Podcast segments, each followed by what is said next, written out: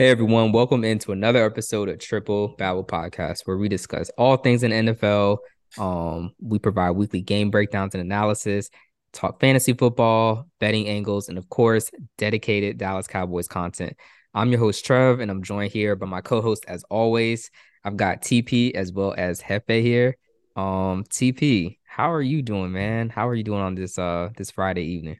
I'm very disappointed. I just witnessed a massacre, a murder. A murder. Damn, should yeah, um, it was a murder. Wait, wait, it was it was what, actually a double murder, double. It was homicide. a double homicide. Oh double God, homicide. Bro. So um, so what what so, can we do to help? I mean, you don't sound that worried, but it, it sounds pretty serious. It was like, very disappointing because a cow was murdered, and the cow was murdered for no reason because the the piece of meat that was cooked from said cow yeah. was murdered, massacred. I saw a well done steak on my timeline or what looked like a well done steak. It's oh no very disappointing. The a sides well look good, but I was looking at the steak. It just waste of time. Waste of time. Otherwise, my week has been very productive. It's been a very long week. I am ready to rest. Well, I'm oh really God, sorry that you saw that um that well done steak. Um that's that's unfortunate. Um there's not a sliver of pink on the inside of this steak. It's a very it's terrible. I'm not even like a snob. I'm not a food. I bet it's very um very tough to chew through, but um to each their own. You know, you know each. No, no, no. if you're eating steak, nothing, nothing more than a minimum. And if you pick, and if you cook your steak me- medium, I'm gonna have to ask you what's going on. yeah. Well, um, yeah, that that's that's sad for that person. Um, sorry sorry to hear that, and sorry you had to witness that um with your own eyes. But um, let's how you doing, Hefe? Um, how how's everything been going for you? Hopefully, you haven't seen any uh well cooked steaks uh lately. I'll tell you this: if I ever did, I might slap it out of their hand. I don't get. I, the, mine's not Continue. well cooked. It's not. It's not. I look. I learned. Look, you've taught me. I'll. I'll. I can. I can admit it. And yeah, I wasn't eating steak. I went out with, with TP one night. You know, I asked for my steak, well done, and and and he and he slapped me. He, he taught me a lesson. Huh? You know, and that was a lesson I'll never forget. So I will re- return the favor if I see it like that. I will slap it out of their hand and return the favor because TP told me, and I, and I'll tell you that that you know I believe him. But Trev, I'm living the dream. You know, I'm I'm doing what it do, making it making it shake, doing what I got to do. You know, and I'm still here, still alive, still God woke me up today, still still here, still kicking. So, with all that said, I got to see some action. We're gonna get right into it. It was on Thursday. Got to see the 49ers travel over to Seattle. And they ended up winning that game 21 13.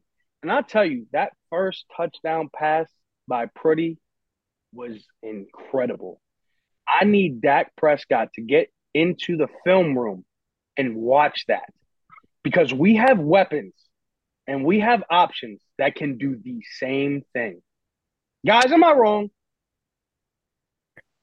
I don't think that you're wrong at all. At all. Uh, but what I do think that Dak Prescott does not have that Brock Purdy does have right now is the offensive genius of one Kyle Shanahan and Christian McCaffrey. Um, Christian McCaffrey looked excellent in that game, touched the ball over 20 times. I think that's his most as a San Francisco 49er. And um, Brock Purdy, no turnovers, mistake free football. Um, at one point, he was nine of nine passing uh, during the game to kind of start off. And uh, he just continued all game, hit Kittle for couple touchdowns, and he just looked good. I mean, he was just putting the ball where it needed to be. Um, when you got a team that can run, when you got a teammate like McCaffrey or um, just a team that can run the ball like that, it's just gonna open up um the passing game. And we have running backs that can run, but we also don't have Kyle Shanahan, who you know I, I believe Shanahan calls the plays. So um, I think that's the difference right there. We've got Kellen Moore, they've got Kyle Shanahan. I think that's the key difference. But uh good game. They claimed the division um with that win over Seattle the other night. Key difference is an understatement between Kyle Shanahan and Kellen Moore. I mean, we, the Kellen Moore offense is, very similar to what like the Bill Callahan is very Very uh, mortal. Very. I mean, I don't know. Sometimes we're dialed back. I mean, I don't know. It's kind of basic, but you know, Kellen Moore tries to sprinkling, sprinkling, sprinkling a little bit of you know cool stuff, a little bit of contemporary offense. But realistically, Kyle Shanahan, um, kind of an ode to Bill Walsh last Bill Walsh last night. I don't know if some of the listeners know about Bill Walsh. Hopefully they do.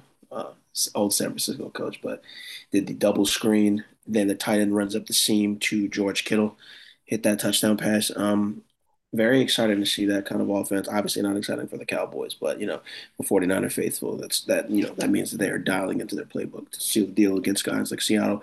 You know, get into the playoffs. Um, we're probably going to see a lot of that going forward from San Francisco. Just a bit of trickery.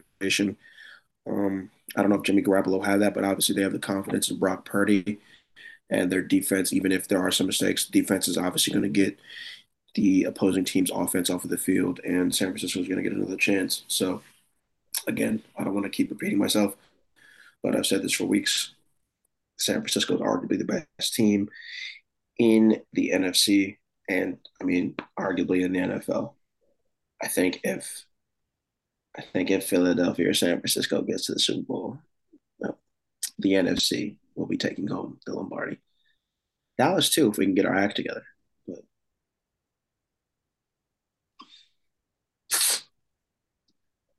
Okay, okay. Well, let's get right into it, fellas. We got some Sunday games for everybody today.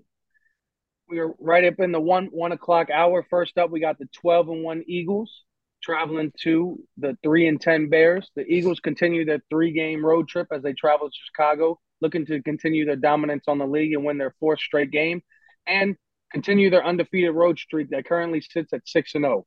Chicago losers of six straight games are coming off their bye week to face one of the league's hottest teams in the Eagles. The Bears are 0 5 straight up and against the spread off their bye week in the last five seasons. So things they're not sounding too good for the Bears right about now or their fans. TP though, roll me in with some more stats. Bears have struggled all season long despite the upside of um, Justin Fields. And I mean, it's really unfortunate for the Chicago faithful this holiday season have the Philadelphia Eagles coming to town, who will be taking advantage of this offense. Missing out, uh, they'll be missing Khalil Herbert, who was placed on IR this week. And the Eagles have averaged five sacks per game over the past four games. And I don't expect to lessen up, despite Justin Fields being a little bit more mobile than quarterbacks they face this season. I mean, this Eagles team, they know how to really contain the edges with their defensive ends. Um, guys like Brandon Graham spying on the quarterback. Um, Haason Reddick has been a terror all year long. So I do expect this Eagles defense to get after Justin Fields quickly and efficiently, um, even with the you know the quarterback draws that they like to run with Justin Fields. I mean, their def- their their middle linebackers their defensive tackles are pretty much going to lock that up. Um, and I do believe that if they can get some pressure on Justin Fields where he can't scramble because they've contained or they have a spy, I do expect to see some interceptions across the board. Um, the Eagles have scored 48, 35, and 40 and I do expect that Jalen Hurts is going. I'm sorry, I do believe that Jalen Hurts is going to confirm that he's the MVP this season with this game against Chicago. All right, Trev, you got any bets for us to punch in on this game? I do actually. So the Philadelphia Eagles have uh this bet I'm going to give out. Well, first I'm going to give context to the bet before I give it out. So the Eagles have actually been able to score over 12 and a half points um every game this not every game this season every game but one um so they're 12 and 1 to this uh over 12 and a half points um in the first half of each game they played uh this year. And a bet i liked this week was kind of going back to that um but i think the trend is really catching on. Um i gave this bet out last week on the show and it was um over 12 and a half over 13 and a half which they cleared pretty easily. By halftime they had over 20 points. But um, for this week, um, I'm looking for this game to be kind of high scoring, um, over 48 points scored altogether. And what I'm looking at is the first half, actually. Um, the first half over 23 and a half points um, combined for the Eagles and the Bears. Um, I lean Eagles um, to do this in the first half really by themselves, but I do think there's opportunity for the Chicago Bears to put up points. Um, you have to remember this Bears team has looked a lot better offensively in the past on the second half of the season and I look for that trend to continue. Um, I look for um the Eagles to run all over the Bears, and I look for you know the Bears to do their best um Jalen Hurts impression with uh, Justin Fields um, you know, running the football. So I look to see that game go over 48 and a half points as well. But the key bet I like here is um 23 and a half points at the half.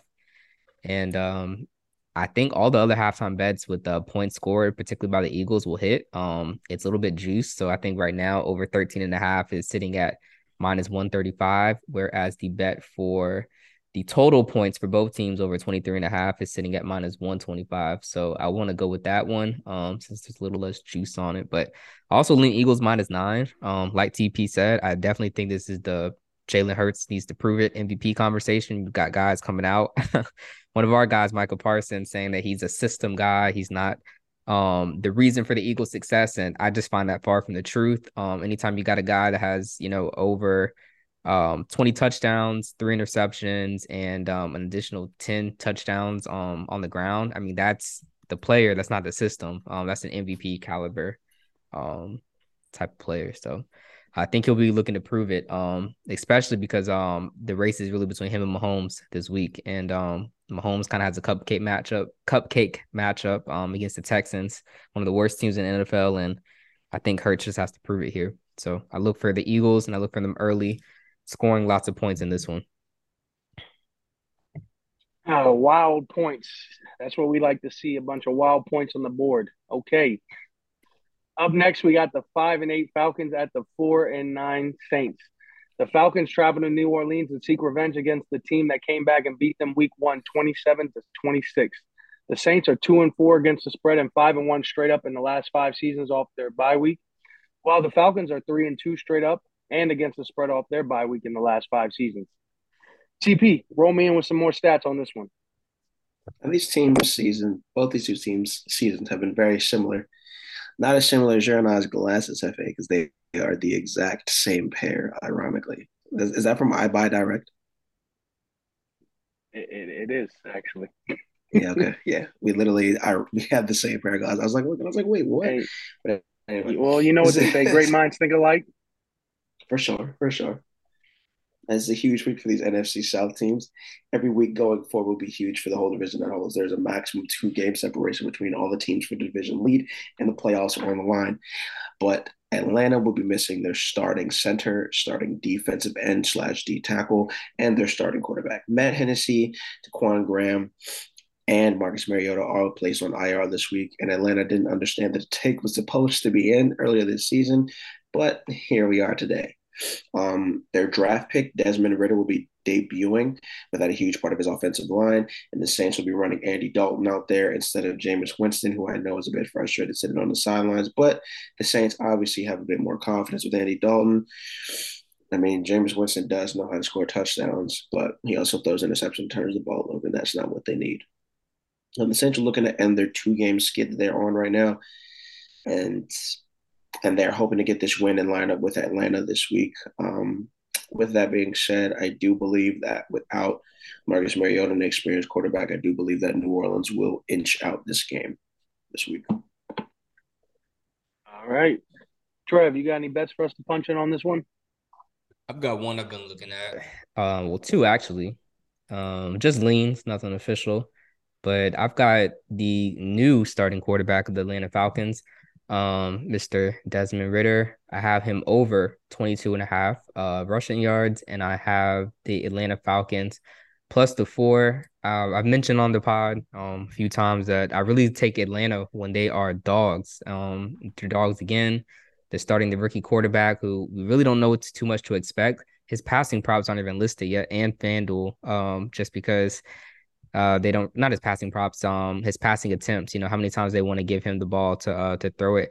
His uh yardage is set at 163. Um, I really don't know what to expect, but um, from him passing, but I do know what to expect from him in the run game. I look for him to have a few design runs just to get him, you know, comfortable. Um, that is definitely the strength of his. So I look for him to probably get over that 23 and a half and um, you know, pretty pretty decent pickup. I do think that uh there's a lot that you need to prepare for when you're facing a rookie quarterback. We've seen it with Brock Purdy kind of inserting himself and winning a football game. Not saying Desmond Ridder is the same player as Brock Purdy, but sometimes that's what you need. You need a young guy, sometimes a rookie, somebody that you don't have a lot of film on at the next level and um, kind of pull out a win or at least a close game. So Um, I only lean the Falcons plus the four. Um, it's a divisional matchup. Um, anything can happen. So, just I think the Falcons are you know definitely in rebuild mode and they want to see what they have in the kid. So, um, I think he might surprise folks, but I lean Falcons plus four and Ridder over 23 and a half uh, rush yards. Okay, okay. Up next, we have the six and seven Lions at the seven and six Jets. The Lions are rolling into New Jersey, a team that started the season one and six, has now won five of their last six, two two straight, and are in an, and are in position to make a push for a wild card spot in the NFC and make history, becoming the first team to start one and six and make the playoffs. The Jets return home from their two game road trip, losers in both, and losers in three of their last four games, but look to turn things around this week as the Red Hot Lions roll in and Zach Wilson gets back at the helm. TP, roll me in with some more stats. Now, I'm not going to lie to you guys. If you had told me in the beginning of the year that at this point in the season, I would be more excited for the Detroit Lions and New York Jets game than my game, I would laugh at you in the face. But I'm very excited to see this Detroit matchup against this New York Jets team. Both teams have made me a fan, quite honestly. Robert uh, Saleh uh, was actually leaning towards going with Mike White, but the doctors did not clear him. I'm sure that I mispronounced his the coach's name, so I really I feel really bad. So I apologize in advance. Saleh. Saleh. Okay, Robert Saleh. Sorry. Um, you know, he wanted to go with Mike White, but the doctors didn't clear him. So Zach Wilson will be starting, which means that Detroit is going to completely slice and dice this team up defensively and offensively.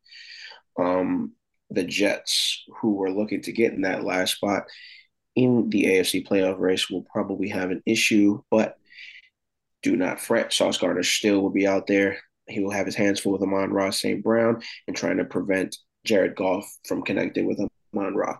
This connection has seemed almost unstoppable. Um, Jeff Okudah is going to have to keep his his eyes open on Garrett Wilson and Elijah Moore, but actually probably not Elijah Moore because Zach Wilson cannot seem to find that guy or anybody for that fact, except for a bunch of MILFs. So, I mean, maybe he'll get through this game. Maybe he'll find somebody in Detroit to get active with. Who knows?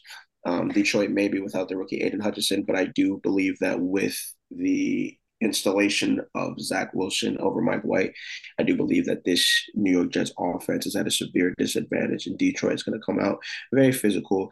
They're just going to beat these guys up and just score all over the place. I'm going with Detroit. All right, Trev, you got any bets for us to punch in on this one? Yeah, I'm gonna start with TP on here. I like Detroit as well. Um, I listened to Zach Wilson's comments just about being prepared to start, and you know, he mentioned that um, you know, he's been an- inactive the past few weeks, and I didn't follow the Jets that closely um, with Mike White starting, but I didn't realize he was completely inactive. I mean, how much of a punishment do you have to be on where they don't even make you active in the game as the reserve quarterback? I don't know. Um, I think that locker room was a little upset with him. Um, they probably didn't want him in the game. I don't know. I don't. That's what I would think when I'm in the game plan. I'm not saying they will do this, but I mean, those guys seem to like Mike White a lot better than they do Zach Wilson maybe the protection isn't as good. You know, maybe they, you know, beat up on him a little bit more. Um, I don't know. These are all professionals, but you know, guys, um, sometimes they block harder, sometimes they play harder for, you know, other players, other guys on the team um that they have good rapport with. And I don't think they have that with Zach Wilson. Um, I do like Detroit right now at this point in the season. They can score points on anyone. Um, and I, I think there's an opportunity for them to win here. Um, so I like Detroit minus one um, on the money line. Either one, I would take that. I don't like any player props in this game. The Jets do have a pretty sticky defense, so I don't want to take anything there. Um, but I can see this as a winnable game for the for the Detroit Lions. I mean, they're kind of surging at this point in the season. I think they're second place in that division. Um, you know, behind the Vikings, but you know, ahead of the uh the Packers. I think they can get into the playoffs, and that's one of those teams that you know they get into the playoffs, they can win a game in the first round. I think they can. Um, and like you said, Hefe, I mean, this team started off one and six. How many one and six teams actually make the playoffs? They usually don't. So, um, I think New York could falter, and people will look to blame Zach Wilson. Um, potentially, it may not be his fault, but um, I think they'll try to you know put the blame on him. But I like Detroit here. That's my play. Detroit minus one. Oh man, we gotta we gotta we gotta blame Zach Wilson. He's wonderful, you know, wonderful hunter, and, very good at his job, but it really and it really upsets me because, like I, I said in in prior podcasts, Zach Wilson, you know, that was my guy at BYU. He made he made me a lot of money in college when he was over there. But I just I, I, I don't know what's wrong with him. Maybe it was his privilege growing up, and now he, he he just feels like he can just do whatever in the NFL. And and buddy, let me just explain to you that's not the case. Um, the and Trev, you're probably right. They or I forgot which one of you guys said they're not. They're probably not blocking for him this week. He's he's going to get lit up. Uh, I'm seeing at least five sacks.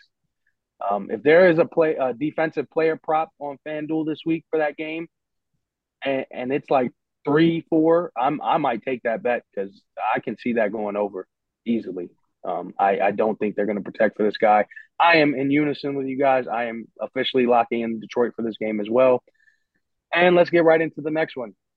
We have the five and eight Steelers at the five and eight Panthers. The Steelers travel to Carolina looking to bounce back from the divisional loss last week against the Ravens, while the Panthers return home winners of their last two games and look to win three game three in a row for the first time since starting uh, since starting last season three and zero. Oh.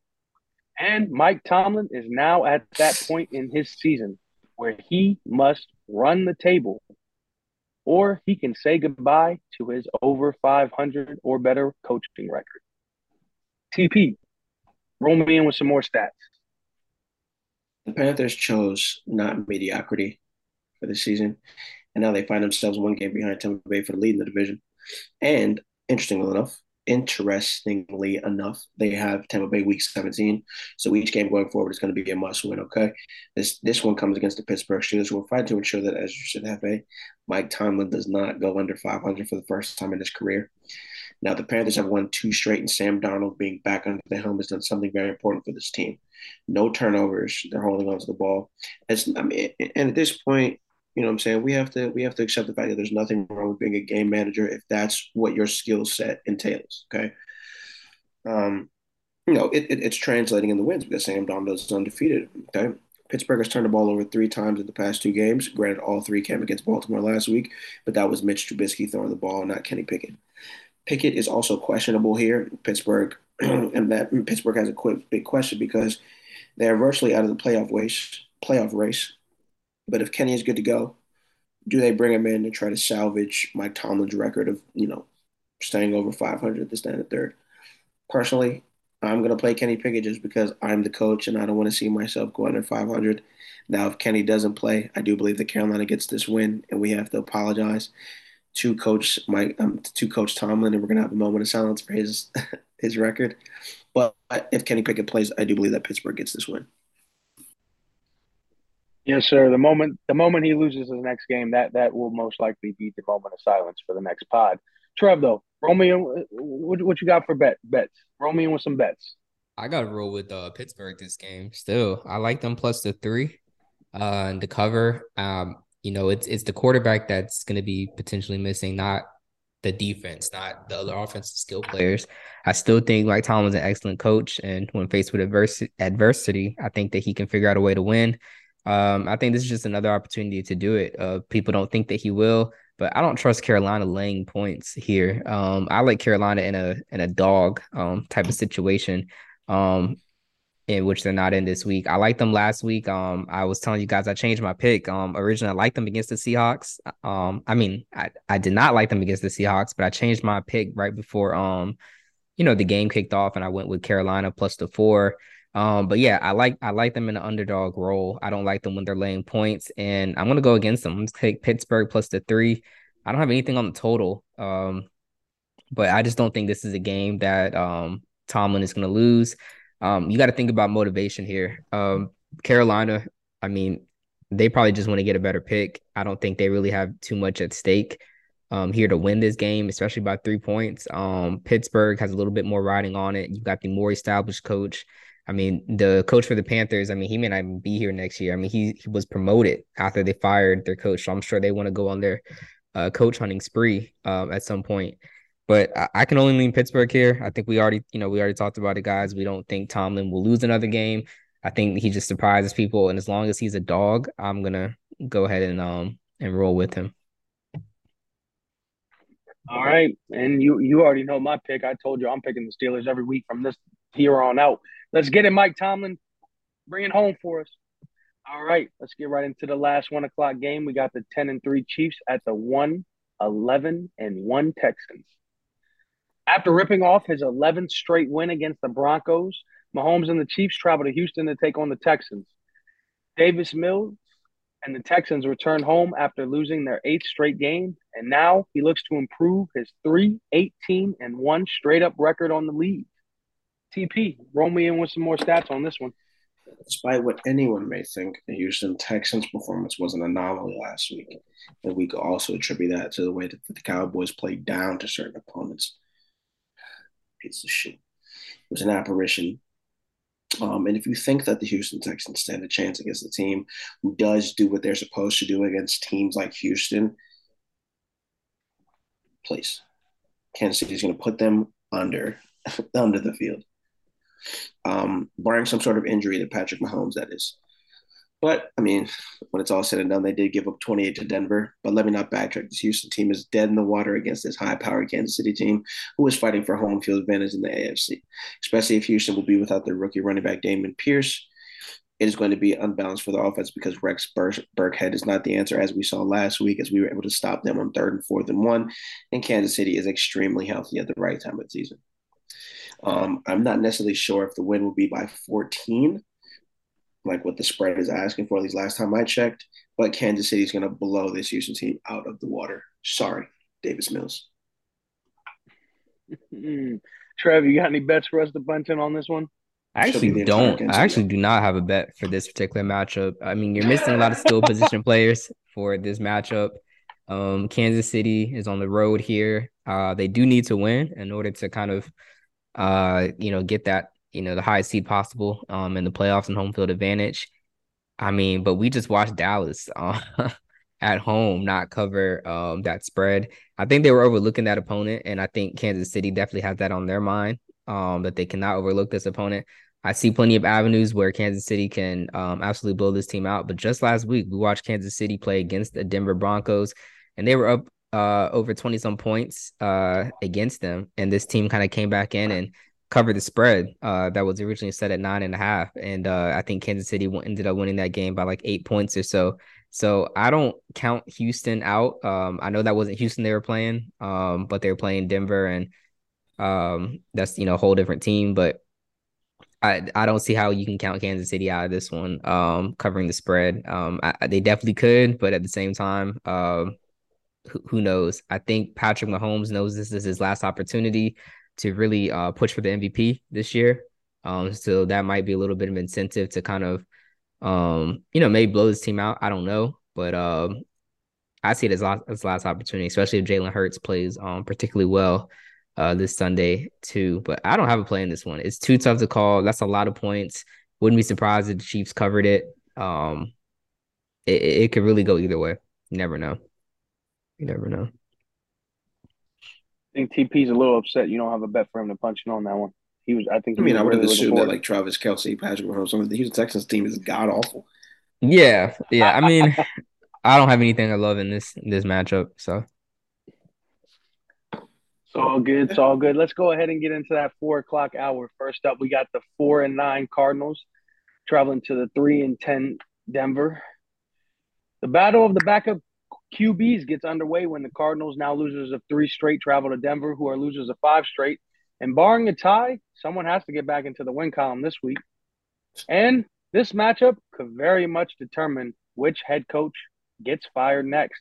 So, Kingsbury, ha- Hackett, put your coaching hat on because you're on the hot seat. TP, roll me in with some more stats. I mean, initially we thought at the beginning of the season um, well, I mean, at, at, the very least, Denver would be quite in a different position, be in a different position than they are now with Russell Wilson. But I mean, it might be time for him to hang it up, not only for the year, but maybe his career. Man, he looked god, he's looked god awful this year. I mean, there's nothing wrong with being a family man. Um, nothing wrong with that at all. Uh, Tom Brady knows nothing about that, but we'll get to that a little bit later.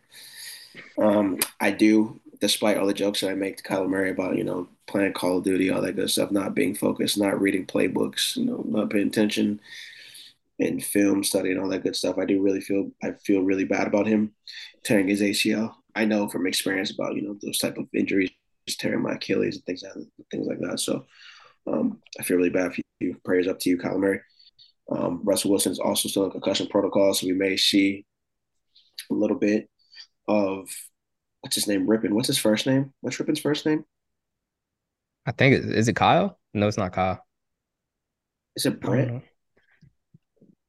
Man's name is Rypien. Okay. I know it's Rypien. Brett Rypien. I'm sorry, it's Brett. Brett. Brett. Brett. It's Brett. I was yeah. thinking Mark. Sorry, Brett. I think it's his son. Anyway, um, Brett Rypien should be starting. I mean, he was able to connect with Jerry Jeudy last last week for a touchdown. We haven't heard that in a very long time. Uh, Jerry Jeudy, I know, it's very disappointed with Russell Wilson's output this season. Um, as Trevor said last week, you know, Trev, we were able, you know, I, I personally have doubted Denver's defense, but you know, you said that they're very stout. So, you know, we'll see what happens if Colt McCoy can get busy with his Arizona offense. I mean, he's still got DeAndre Hopkins, he's got Hollywood Brown, so he still has some weapons at his disposal. It's just whether he's going to be able to utilize them. Um, with that being said, I think I'm going to do a first. I'm going to pick Denver this this game. I'm going to pick Denver the first time this year. I think that if they go with Brett Rypien, Rypien, Rypien, Rypien, I'm sorry, I don't mean to butcher your name, buddy, but if they go with him, this Denver offense seems to be a little, bit more poised than what they were before with Russell Wilson at the helm. So I'm going with Denver. All right, Trev, you got any bets for us to punch in on this one? I do. I'm gonna go with TP again on this one. We've been aligned quite a bit. That's that's pretty odd um, on our picks today.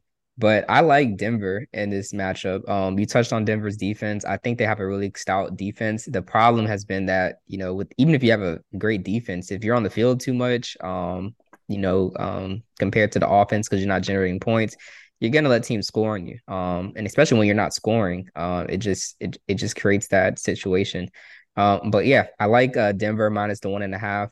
I think people are thinking, um, oh man, like you know they're at home, so that you know they're getting a little bit of love here. But uh, the Arizona Cardinals are in no position to win. Um, Nathaniel Hackett as well as Cliff Kingsbury uh, are definitely on the hot seats. I think Nathaniel Hackett is on the hottest of seats. Um, he's a first um, year head coach here. Um, I think at the end of the day, they have to have someone a to um, you know, blame for the reason their season went so bad. It won't be Russell Wilson. Um, I know we've all made jokes about the end of Russell Wilson, but he will be back for the Denver Broncos next year for sure. Uh, Daniel Hackett, though, um, they got to have someone to blame, and I think he'll go. Um, they'll just say it didn't work out; it just wasn't a good fit, and you know, he's they'll say they agreed to mutually, you know, like uh, you know, part ways or whatever, whatever they have to say. Uh, the Cardinals, though, I think Cliff Kingsbury kind of has a built-in excuse right now. Um, he could say that you know he's lost his quarterback. Um, a lot of times when the star quarterback, you know, especially the guy they're paying all the money to, gets hurt, that coach will get an excuse for another year. I actually looked up Kingsbury's contract. He's on the books until 2027. Uh, not saying they can't get rid of him before then, but um, we did just see Matt Rhule, uh, who had a contract uh, for at least a few more years, four more years or something like that, get fired from the Carolina Panthers um, earlier this season, and they owe him a bunch of money. Um, you know, still. So it can still happen, but I do think there's an injury excuse built in. Um, you know, they they didn't have their star receiver to start the season. There are a lot of reasons why um the Arizona Cardinals are are losing like they are now. I, I don't think Cliff is the guy, but I don't think he'll get fired either um at the end of the season. Um besides that, I mean, I don't have any other plays for this one. I think D Hop will still, you know, be D Hop. Um, but we just saw him play against New England where he um he didn't do too well. Um, nothing terrible, but he didn't he didn't do all that well against uh against that team. But I lean Denver here. I think they can get a win. Um, people aren't expecting it just because of um, hey, they're missing Russell Wilson. Well, Russell Wilson wasn't exactly playing stellar either. So um, Denver minus the one and a half here. That's my play. Rypien, that's his last name. Rypien. All right. Up next, we got the seven and six Patriots at the five and eight Raiders. The Patriots travel to Las Vegas after getting back on track last week in Arizona. The Patriots currently sit in the last wild card spot and currently own the tiebreaker between the other other two seven and six teams, but arguably have the toughest schedule to stay in the playoffs, and they must keep winning. And that winning starts now. The Raiders return home after winning their third game uh, after their three game win streak was ended last week, and now look to get back into form against the Patriots. Because it's now or never to make that final push for a wild card spot. TP, roll me in with some more stats. As you said, Hefe, the Patriots are in a must-win situation. Obviously, they have this seven-place um, wild card spot locked up, and they're tied with the Chargers and the Jets. Um, I do believe that the Lions are going to do the Patriots a favor here, but the Raiders, well, let's let's not say but, but you know, getting to the Raiders, they're coming off a disappointing loss. I mean, which realistically is, is, indicative of how their season has gone. You know, they have big wins and unacceptable losses. They lost to the Colts, then they beat the Chargers, and then they beat Seattle all within the last five games. Just the most recently lose to a bare bone Rams team. I mean, Derek Carr. I mean, you have you realistically just have to do better. I mean, Davante Adams is having an All Pro season. Josh Jacobs last couple games, he's gone crazy. He's averaged 157 in the last three games and scoring in all three games as well, scoring twice against that, you know, in that career game against Seattle. I mean, you're being carried, Derek Carr. Because um, realistically, he's basically a shade under two games in the same span as the last three games. So realistically, we we don't we don't know what Raiders team is going to show up. Whereas you have Bill Belichick coaching the Patriots. Um, you know, what are we going to do? What is what is Derek Carr going to do? What are the Raiders going to do? What which which team is going to show up against this Patriots team? We don't know. I personally think that Bill Belichick is just more experienced. He knows what he needs to do. He knows this time of year as well. Um, Mac Jones is going to put it together, at least with the coaching. Um, I do believe that the Patriots are going to win. They're going to continue to hold on to their seventh, their um seventh place spot. I mean, yeah, they have a rough schedule coming up, but I mean, Raiders will be Raiders are going to give Raiders are going to give them the confidence and the momentum to keep going forward. I'll say that. All right, young Sando would love to hear you say that. Trev, you got any bets for us to punch in on this? Yeah, so I'm looking at my notes and what I have circled here is just the Patriots. That's what I have circled. Um, I like them as dogs in the spot. Uh, they were dogs. Were they dogs last week on um Monday Night Football? Or were they favorites? I think they were dogs there too. But yeah, I had I them. Cir- so. I had I had them circled as well. No, you they were minus one and a half. Minus one. Okay. Well, this is close. They're plus one and a half. Um, meaning that you know they just need a win pretty much against this team. You have the the master returning to check on his former student, Josh McDaniels, head coach of the Vegas Raiders, um, and former New England's Patriots assistant coach. Um, Bill Belichick versus his subordinates. Um, he normally wins these games for the most part, um, particularly if he has a better roster. Um, and that's that's up for debate. I think um, Las Vegas has better skill position players overall, but uh, New England can just coach better. Um, so I think this will be a tough game for Davante Adams. Um, I think there have been points and times in the season where Carr and Adams just have not looked in sync, um, not the same way that Rodgers and Adams looked. And I think that the Patriots will just make this very difficult on um, Sunday.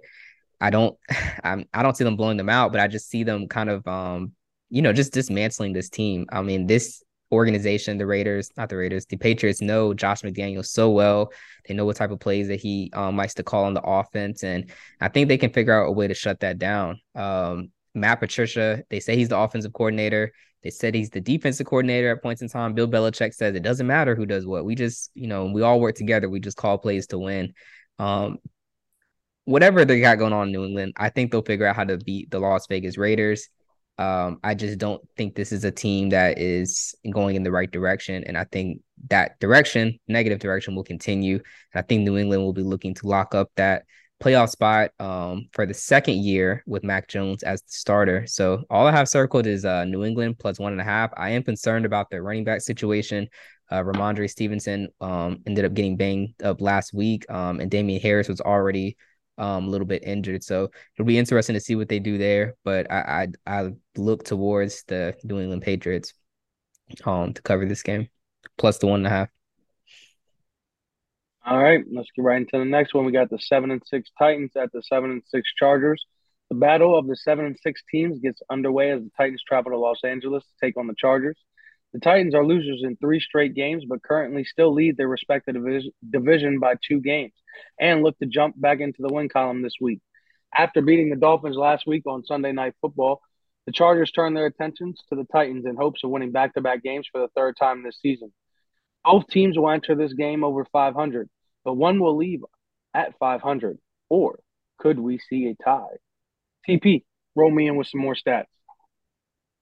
Tennessee has eclipsed 20 points only once in the past five games, while the Chargers are averaging 23 points more or less. A huge win against the AFC opponent, Miami Dolphins, last week kept LA alive in this playoff race, and Justin Herbert looked like the guy many said was a top five to seven place QB in the league. He is ecstatic to have Kareem, I'm sorry, Keenan Allen and Mike Williams back, who combined for 218 yards on 20 targets last week. Their defense was also able, to hold Tyreek Hill under 100 yards and kept Jaylen Waddle to only two receptions for 31 yards, which is the better talking point and it's gone under the radar because Justin Herbert threw for 300 plus yards in a TD last um, last week. I mean, they will have their hands full this week with Derrick Henry, who has been struggling over the past three weeks. I'm sorry, three games, but he rushed for 121 against his divisional foe, Jacksonville. Not to say that the Chargers obviously are not a divisional foe, but Derrick Henry does like to get up when the games matter the most. Now, I don't expect Gerald Everett to have an Evan Engram type game, but maybe Josh Joshua Palmer does, playing around in a little slot position. Um, Herbert has copious amounts of targets to throw to, and that's that's why I believe that the Chargers will win this game, despite whatever Tennessee thinks they're going to be able to do on the ground. Um, the Chargers also may be getting back Derwin James. And realistically, if the Chargers get healthy at the right time, they may be primed to make a run for this playoff spot, that seventh spot, if the Patriots do end up dropping a game or two.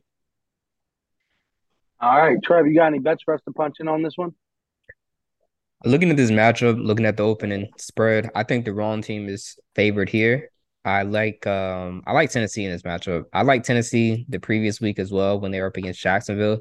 Every time I kept looking at that game trying to cap it, I was like, man, I know Derrick Henry is gonna have a good game. He always has a good game against these guys. And if he has a good game, I think, you know, the whole team is gonna have a good game. Um, obviously I was wrong there. Jacksonville, Trevor Lawrence, they just turned it around, lit him up. Evan Engram had a career game, and um, that was that. But Titans were a favorite in that situation. In this situation, they are a dog, um, plus three. So I look to take the Titans plus three. I love that pick. Um, another one I like is the rushing prop for Derrick Henry. So the Los Angeles Chargers have one of the worst run defense currently in the NFL. Um, and Derrick Henry, his rushing prop is set at 104 and a half. I mean, that should tell you everything you need to know. Um, last week it was set at 84, um, 84 and a half. And um, you know, to talk to that a little bit more, it was set at 84 and a half because the previous week and the week before that, Derrick Henry did not even eclipse 50 yards rushing. So obviously they bumped it down a little bit. Um, but he went over 100 yards against the Jacksonville Jaguars. I think that we see him go over 104 and a half. I know that's a lot to ask of a running back, but um, being that it's one of the worst rank uh run defense in the NFL, I see him getting over that. Um, another prop I like is um him getting that touchdown as well. Um, it's a little juiced. it's at minus 195. But um, I believe it was even worse last week against the Jacksonville Jaguars. That was sitting at um minus 200 or minus 240, something along those lines. Um, so a popular play that I'd, I'd like to do is um if you want to get some value, I would combine Derrick Henry's uh his rushing, not his rushing, his uh yeah, his rushing with his um touchdown prop um, FanDuel is not showing me what those numbers are right now, but um, one is minus 114, the other is minus 195. Um, still a little juice on it. I would uh think that it would be, but that's what I like. I like that a lot. Um, I don't know why FanDuel is not showing it for me. I have it selected, but um, that's that's one of my favorite plays for this matchup. Um, I think Austin Ekeler will probably okay. I got well. I got it for you, Trev. It's plus one thirty six. Plus one thirty six. I'd take that at plus 136. I mean, I think he'll go off. I think he gets over 100 yards. Um, and I definitely think he gets a touchdown, um, especially when they're in the goal line, they're going to give it to him. So um, that that's a bet I would take. And that's all I got for this matchup. All right, let's go ahead and get into that last four o'clock game. We got the nine and four Bengals at the six and seven Bucs. The Bengals travel to Tampa in search of their sixth straight win and haven't been this hot since 2015 when they started the season 8 0. As for the Bucs, they return home and look to get back to 500 once again. Burrow will meet Brady for the first time in his career, but this isn't the same Tom Brady that he grew up watching. Now, is it? TP, roll me in with some more stats on this one. I bet, Trev. Did you hear what I said? the Bucs are still looking for answers despite being number one in the NFC South. And Tom Brady still believes that he has something and say, fuck him. Still believes he has something in the tank. Realistically, I believe that he needs to go home and be a family man to someone, some family. I don't know. He's he's got to find it. He needs to find an answer for himself. Um, they returned to a JV football team on national TV last week. I was laid up. Um, I was dog watching last week. I was watching a dog. And I was, you know, we were me and Sophie. Hefe, I'm sure you know about Sophie. Um, I was at yeah. Was just my, just keep just keep your food away. Yeah, no, she eats everything. I was I was at um, our friend Matt's house, and uh, yeah, I watched Tom Brady get spanked around by the San Francisco defense. Um, I believe that the Bengals may have the opportunity to do the same thing. Um, maybe not defensively to the to the extent, but I mean offensively. You know what I mean? Um, you know, this offensive line was able to they've been able to protect Joe Burrow, but it's very opposite from what they were doing at the beginning of the season. And they are winners of five straight. They are clicking at the proper time. And I mean, this defense has been doing what needs to be done, whether it's Cam Taylor Britt going for 12 tackles at the secondary, holding Patrick Mahomes under 250 yards in a very big win. I do believe that within this five game win streak, this defense is the unsung hero here. And I do believe that they are going to beat this Tampa Bay team, um, especially the way that Tampa Bay has played recently. All right, Trev, you got any bets for us to punch in on this one? I do. I like the Bengals here, uh, minus three and a half. The Bengals are actually one of the best teams um this year in covering spreads. Um, but the reason I like them here in this matchup is just the fact that I've watched this Tampa Bay Buccaneers team every week and they just continue to disappoint. It doesn't matter if they're favorites, doesn't matter if they're dogs. They just cannot seem to generate offense. Um, in some cases, no offense at all until, you know, it's garbage time. Um, last week against the San Francisco 49ers, um, you know, one of the better defenses in the NFL. Um, Brady and this offense didn't score points until uh, much later in the game where it was well out of reach. Um, they had opportunities to go for field goals, but just because they were getting blown out so early, they opted to go for it on fourth down. Um, I mean, to take Tampa Bay plus the three and a half here seems tempting, but I think the Bengals kind of blow them out. Um, I think this line is a little bit low, in my opinion. And I think that's just baked into the fact that um, a couple of the receivers are banged up. I believe Tyler Boyd is questionable. Tee Higgins apparently has um, you know, his own concerns as well with his wrist. Um, so there's a lot of you know um you know offensive issues but i still think they figure out a way to um to beat them i was saying this early in the season i think cincinnati has a super bowl defense um their defense is excellent joe burrow is uh is looking really, really good right now at this point in the season. I think they found a way to get it done, um, even without um, a few of his top playmakers. Ja'Marr Chase is still there. I think this Tampa Bay defense will attempt to make it tricky for him, but at the end of the day, I still think that Cincinnati will find a way to win this game uh, pretty convincingly. I, I, think Tom will just struggle against this defense. It's it, I'm really not just doubting Tom. I'm just saying like you know this defense is really good for the Cincinnati Bengals, and I think the line is you know, probably should be placed at, you know, probably at like six and a half. That's what I would think anyways. Um, but just due to the various injuries on Cincinnati side, um, that that's the line that we're getting right now. So um, I, I would take Cincinnati minus the three and a half. I struggle to pick any player props because um uh, some of these guys are game time decisions. So we'll see as we approach closer to it whether or not you want to go with that. I, I love Ja'Marr Chase, of course, but I can't um pick him here just because um you know if, if he's the the best receiver and he's like the main one healthy, I mean, um, he'll get his targets, but you know, I think he'll um definitely be covered a lot. Um, that's my pick: Cincinnati minus three and a half. All right, yeah, I, I definitely like Cincinnati to get this done. Brady and the Bucs, they they look just about done. All right, well, let's get into the granddaddy, and I've been I've been really waiting for this one. Sunday night football. This game is one of the biggest games of the seasons for these two franchises. We have the 7 5 and 1 Giants at the 7 5 and 1 Commanders. The Giants travel to Landover to take take on the Commanders, and after last week's performance against the Eagles, The Giants have put their backs against the wall as they are now losers in three of their last four games. But that fourth game was a tie. So for the G men, it has been over a month since they have gotten a win. Week 10 against Houston. Uh, there we go, talking about Houston's losses again. The Commanders return home after a much needed bye week and after a tie with the Giants right before their bye. They find themselves facing the same opponents again off the bye week. They are one and four against the spread and two and three straight up in the last five seasons. Both these franchises find themselves needing needed needing to win this uh, just about every game left on their schedule to get into that wild card round. With all the chips on the line this week, which team will go all in and secure a victory? Or could we see history be made this Sunday night and get a second tie, which would be the first time ever two teams would tie twice in the same NFL season? And you know, real quick, TP, before I pass this over to you, I want to do something on here. Something that I feel like every time I do, somebody goes off and does me justice. Because last week I did this for Derrick Henry. And this week I'm going to do this for my guy, Dr. G. This one's for you. Giants, G Men, Saquon, bounce back week. This is for you. Bounce back. Hey, Saquon's about to bounce back. Jones is about to bounce back. And I, I don't know what that safety's name is, but we, we need him to bounce back. Get a pick for me. Bounce back. ATP. Roll me in with some stats.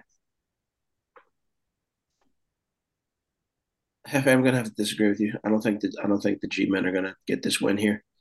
Um, I think that last week it was the Commanders. I'm sorry, two weeks ago it was the Commanders' game to lose, and they, for whatever reason, decided to tie. Um, it was a very interesting point that you're not going to get any calls in New York, which is very, you know, very viable. You know what I mean? Excuse me. Things happened towards the end of the game that didn't work in the Commanders' favor. A couple calls that didn't work in their favor, but the Commanders may be getting Chase Young back. In the event that they get Chase Young back, they're going to finally have somebody to shore up the outside and keep Daniel Jones from running all over the place like he did last game, the first game that they met. Um, I don't really believe that Saquon Barkley is going to get off the way that you know you're claiming that he is. Not, nothing against you know the doctor and you know whoever your connections are to the New York Football Giants. You know I love saying the G man. You know where to Chris Berman, all that good stuff. But they're they're not. They're they've they've collapsed and you know they're further imploding. Daniel Jones still does not have a receiver to throw the ball to.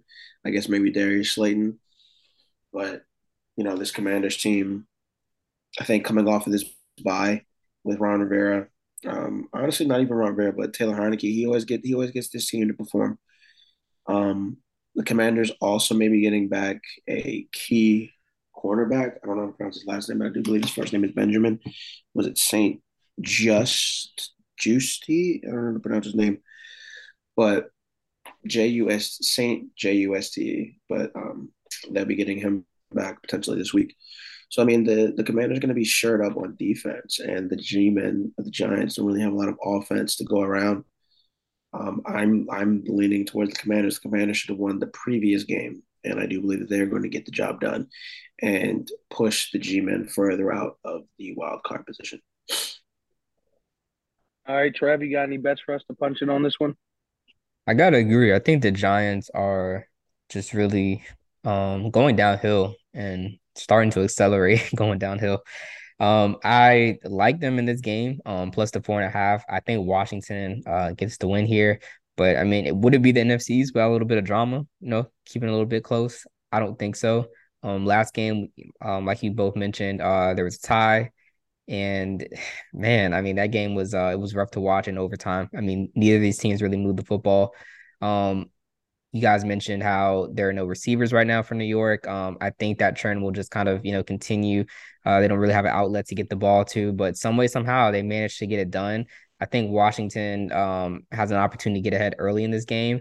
And if you're better, I think that'd be the opportunity to take New York. Um, you know, if it gets plus past the plus four and a half, um, if it gets like six or seven, you know, even 10, you know, I would definitely uh, take that, especially in a divisional matchup. I think they'll find a way to make points, uh, get points. This is a primetime game. So um, anytime there's a primetime NFL game, you always got to look at um, the optics and you know they want people to watch it it's the last game on the slate they don't want this game to be a blowout necessarily i mean if it is a blowout i mean it is what it is but um they probably don't want that. They probably want a close snail biting game um to be to be honest. So i look and lean towards the giants. Also lean towards the under under the 40 and a half points.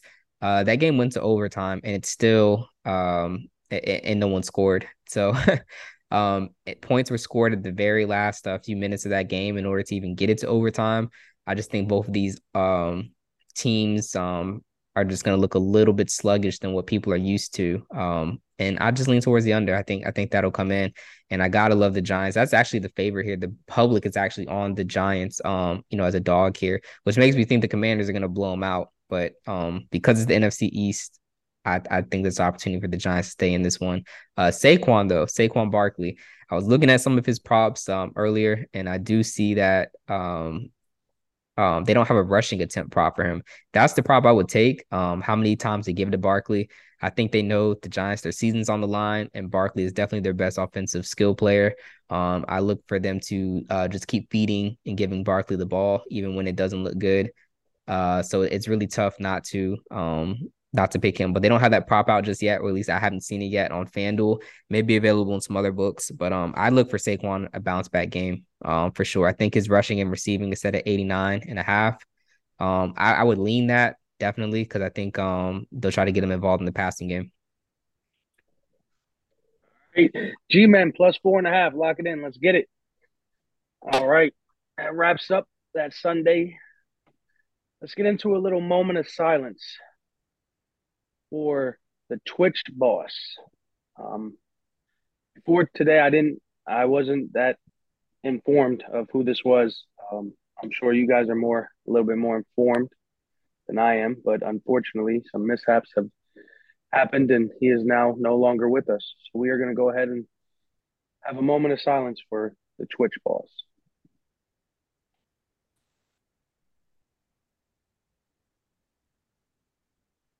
All right. Let's get right into the next topic of business here. TP. We need you front and center. Playmaker of the week. You are now on the clock. It pains me to say this, but I do believe that Jalen Hurts is going to solidify his MVP campaign and he is going to destroy the Chicago Bears team very similar to the way the Dallas Cowboys did. And this is going to be the end all be all. Now, does this mean that the Philadelphia Eagles are not going to win the Super Bowl because Jalen Hurts gets his MVP trophy? Who knows? Probably no correlation. But I do believe that Jalen Hurts is going to have a career day against the Chicago Bears team. And with that being said, I I'm picking Jalen Hurts to be my playmaker of the week. Uh, I can feel my ears bleeding from here. Hold on, Happy. I got some. I got something to add to that. So, TP has given out a lot of players of the week. Um, you know who he believes is going to be the most dominant player in all of football for that particular week, and I am all in on this particular pick. I mean, I think Jalen Hurts will be the fantasy player of the week. I think that he will probably be, you know, the NFL player of the week. You know, you know they give that out NFC player of the week. Um, and I just thought about this: the Dallas Cowboys played this team and they destroyed them. I think the Eagles will be looking to have a similar effect. Um, I'm sure they've looked at that game in terms of their notes and reviewing things, and I, hey, I think they hey, probably circled that. Trev, can I ask you a question real quick?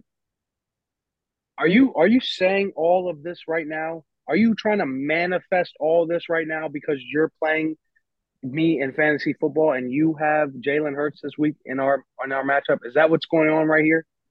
Well, Hefe, I wasn't gonna make it personal, but yeah, it's personal. Okay. I just yeah. I I mean I felt attacked, so I just I wanted to put all the cards on the table. I wanted everybody at home to know what's going on here. We are going up against each other in fantasy. Right now, it's current. I'm looking at it right now. They currently actually have him favored to win 130.97 to 127.25. But you, but as everybody knows, those projections mean absolutely nothing. Um, I've seen some crazy things happen. But I will say this, Trev, I do wish you the best of luck. And you as well. I'm I'm looking forward to a fun matchup. Um, you know, I think I think it's so cool. It's it's coming full circle. Um, you were the last person to join this particular league, and um, and, and we I was so, I was so one. happy that you said yes and you joined. I was like, yes, like that, would be cool. We're gonna do the podcast. Like he's gonna be in the lead. This is so I think I think it'll be fun. I really am looking forward to it. Um, so all the trash talk aside, I mean, I do hope for a good um matchup. It's gonna come down to Monday, Monday night football, I believe. I think you have a player. Um, yeah, last time I, I looked, at, yeah, yeah, I got I got uh Watson on uh, Green Bay. Yeah, um, Christian Watson going against the Rams defense. Honestly, he worried uh, me, man. I looked I looked at your lineup. And I was like, that's the guy that could go for three touchdowns, like 140. Just blow everything out the water. So um yeah, it, sh- it should be a good one. Yeah, no, I mean, I mean, you you you have Hurts, so that that that that worries me, and so does Derrick Henry. I mean, I we we like him to go over that. I like him to that that that that uh parlay you talked about earlier, I, I got it on my FanDuel right here already. I'm ready to punch that in um as early as tomorrow with with probably Justin Jefferson and some more stuff. Um, so I'm I'm worried about you. Um, I'm uh, just as much as you're worried about me. Yeah. Um, but uh, let's go ahead and get into the next thing. Trev, what's your bet of the week? All right, so I kind of mentioned this um earlier in the pod, but I'll go over it again just so we're clear. My bet of the week is going to be Eagles Bears first half over 23 and a half points. Um, another bet I like, um, and this is kind of a repeat of last week, but you know, if it if it ain't broke, don't fix it. Uh, I like Derrick Henry to score a touchdown. Also like him to go off over his uh yardage total. So combining those, I think it was plus to 148 is what you said, Hefe. Yes, like I said, I still got it up. So let me get back to that screen. It is plus 136 plus 136. I like I like that as well. Um not saying all those should be parlayed. Um I like to do my singles, but those last two, Henry touchdown and Henry over the rushing prop, I definitely think that is something that um one could look to parlay together to get that plus money and go from there. Um, but yeah, those those are essentially my two, the one parlay and the one single bet. Um, Eagles Bears, um, first half over 23 and a half. I went 2 and 0 last week. Um, so looking for that three peat. Hopefully we do it again. Um, see what happens. So looking for that three peat. That's what I got. All right. Let's go ahead and get into our granddaddy, our finale that we always say for last. The them boys, yes, sir. The 10 and 3 Dallas Cowboys travel to the 5 and 8 Jags. And man, oh man, the Dallas had my heart thumping last week as we almost lost to the Texans. Whew. Now we turn our attention to the Jags as we travel to Jacksonville. And all and, and all the while, Dak looks to improve to 2 0 against this franchise. Trevor Lawrence, he found a way, though, to win last week against his division rival, uh, Titans. And now he looks to win back to back games for the second time this season. But if Micah Parsons has anything to say about it, he'll be on his ass. TP, what you got to say? Um, I don't know if Micah Parsons is going to be on his ass, as you said. He doesn't look healthy right now. He needs to take a break. He doesn't look healthy. Um, Johnathan Hankins is going to be down a couple of weeks. We lost Terence Steele for the season. Um, interesting news, though. They did mention that um, Tyron Smith may be back, and when he does come back, we may actually push him over to right, right guard. Is a right guard or right tackle? I want to say it's right guard. Yeah. Right guard. Um, I think so. Yeah. To let Tyler continue to do his thing. He's been working really hard in season. So, I mean, it'll be interesting to see how that dynamic happens. I mean, Tyron Smith is arguably a Hall of Fame offensive lineman. And so I don't think it'll be too difficult for him to make the switch. And I mean, if we can, again, get healthy at the right team, who's to say where the limit is for this Dallas Cowboys team? Now the issue is just that we have to get healthy. Micah Parsons has to swallow his pride, same way Ezekiel Elliott had to swallow his pride. And if you're injured, bro, sit down. This Jacksonville team is not to be messed with. Um, they're like the AFC Detroit Lions. So, not saying they're as physical, but they're explosive. You know what I mean? And I mean, at this point, we can pretty much say that we've solidified the number five spot, at least for right now. Um, I would rather us maybe drop this game get healthy, come back, get in the right stride and you know take a step in the right direction. Also, I don't know why Jerry Jones is, is, is flirting with the idea of Odell Beckham Jr. still coming despite his inability to play at this moment in time. Um, you know, talking about him rehabbing with our with our doctor and then being, you know, getting him back in, in the best shape possible. But I mean, what good does it do if he can't even play in the playoffs? You know, unless there's some lie going on that we have no idea about, I don't understand why you you take the time and really invest in all Odell Beckham, especially after you just signed T.Y. Hilton. So, hey, ATP, let me tell you, they're pulling the Miami Heat. That injury report is false. I mean, let me let me just let you know. I'm in, I'm in on Erik Spoelstra. We we had the talk, and you saw. I don't know if y'all saw what he did, but he put the whole entire roster on that injury report. It's very petty. You had to let him know. He'll take those fines. He don't give a shit.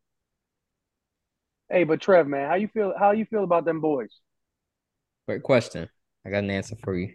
So last week, um, I feel like we looked past the Houston Texans. You know, it's an opponent. I think that that was a team where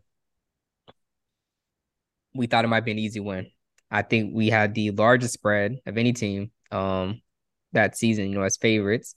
And of course, we didn't cover it. Um, it took a you know last minute 98 yard drive, which was impressive in its own right, just to beat this team by uh we won by four points, correct? Uh, I believe so. so.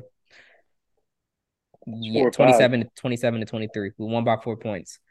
Um, looking back at my notes and just uh some data, whenever Dallas is coming off of a non-cover or a straight up loss, they not only win the next game, but they cover as well. So the last time that Dallas um did not cover the spread was um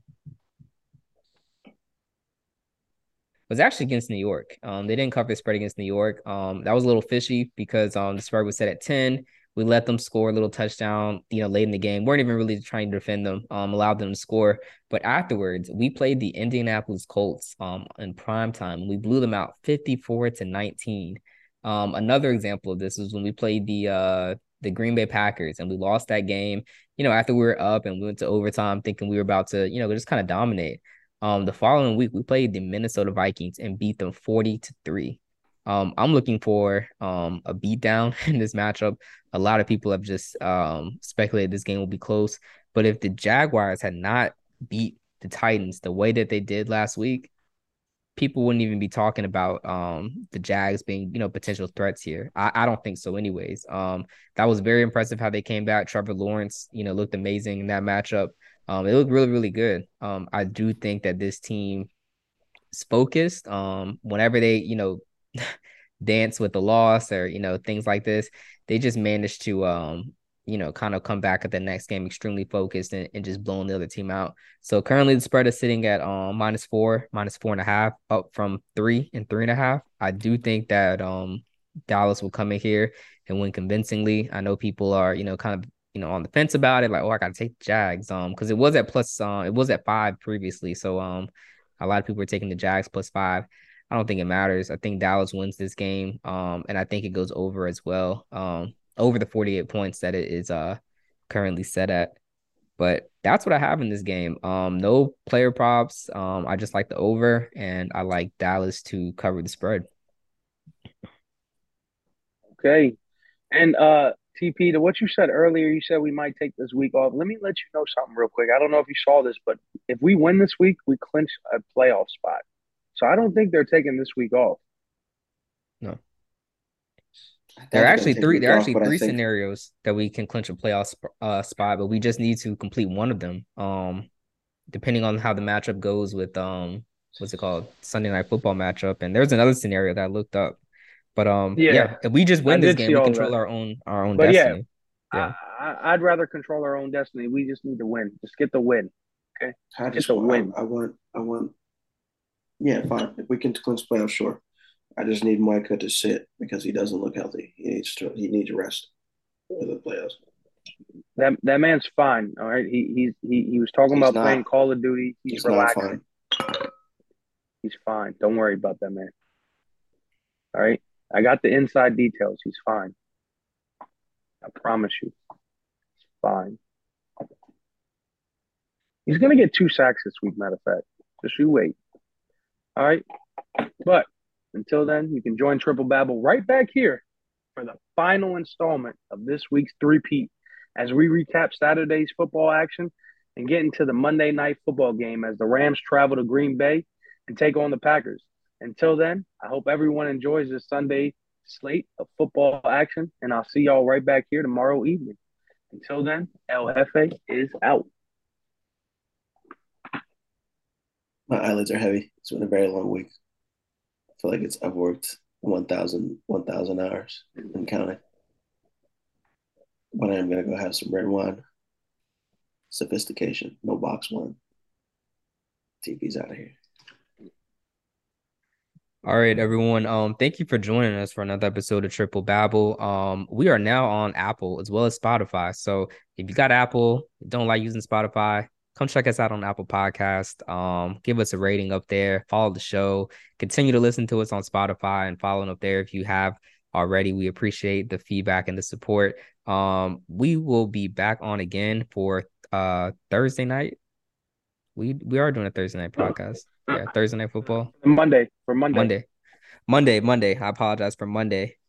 Um, so check us out then. Um, we will be back. But once again, this is Trev closing out this episode. Wait, hold on, hold on. Before you before you close out, hey, find me find me on Instagram slash AOL Instant Messenger. Uh, we're leaving up away messages. Uh, Luigi ninety. Check my statuses. Just kidding. Um, I'm not advising anyone to do that. Um, we just don't know what will come up. So, uh, you won't find me. I apologize. I'll tell you that. That's my that was my childhood name. I apologize now. All right, everyone, join us back on next week's episode of Triple Babble. Until then, this is Trev, your host, and I'm out.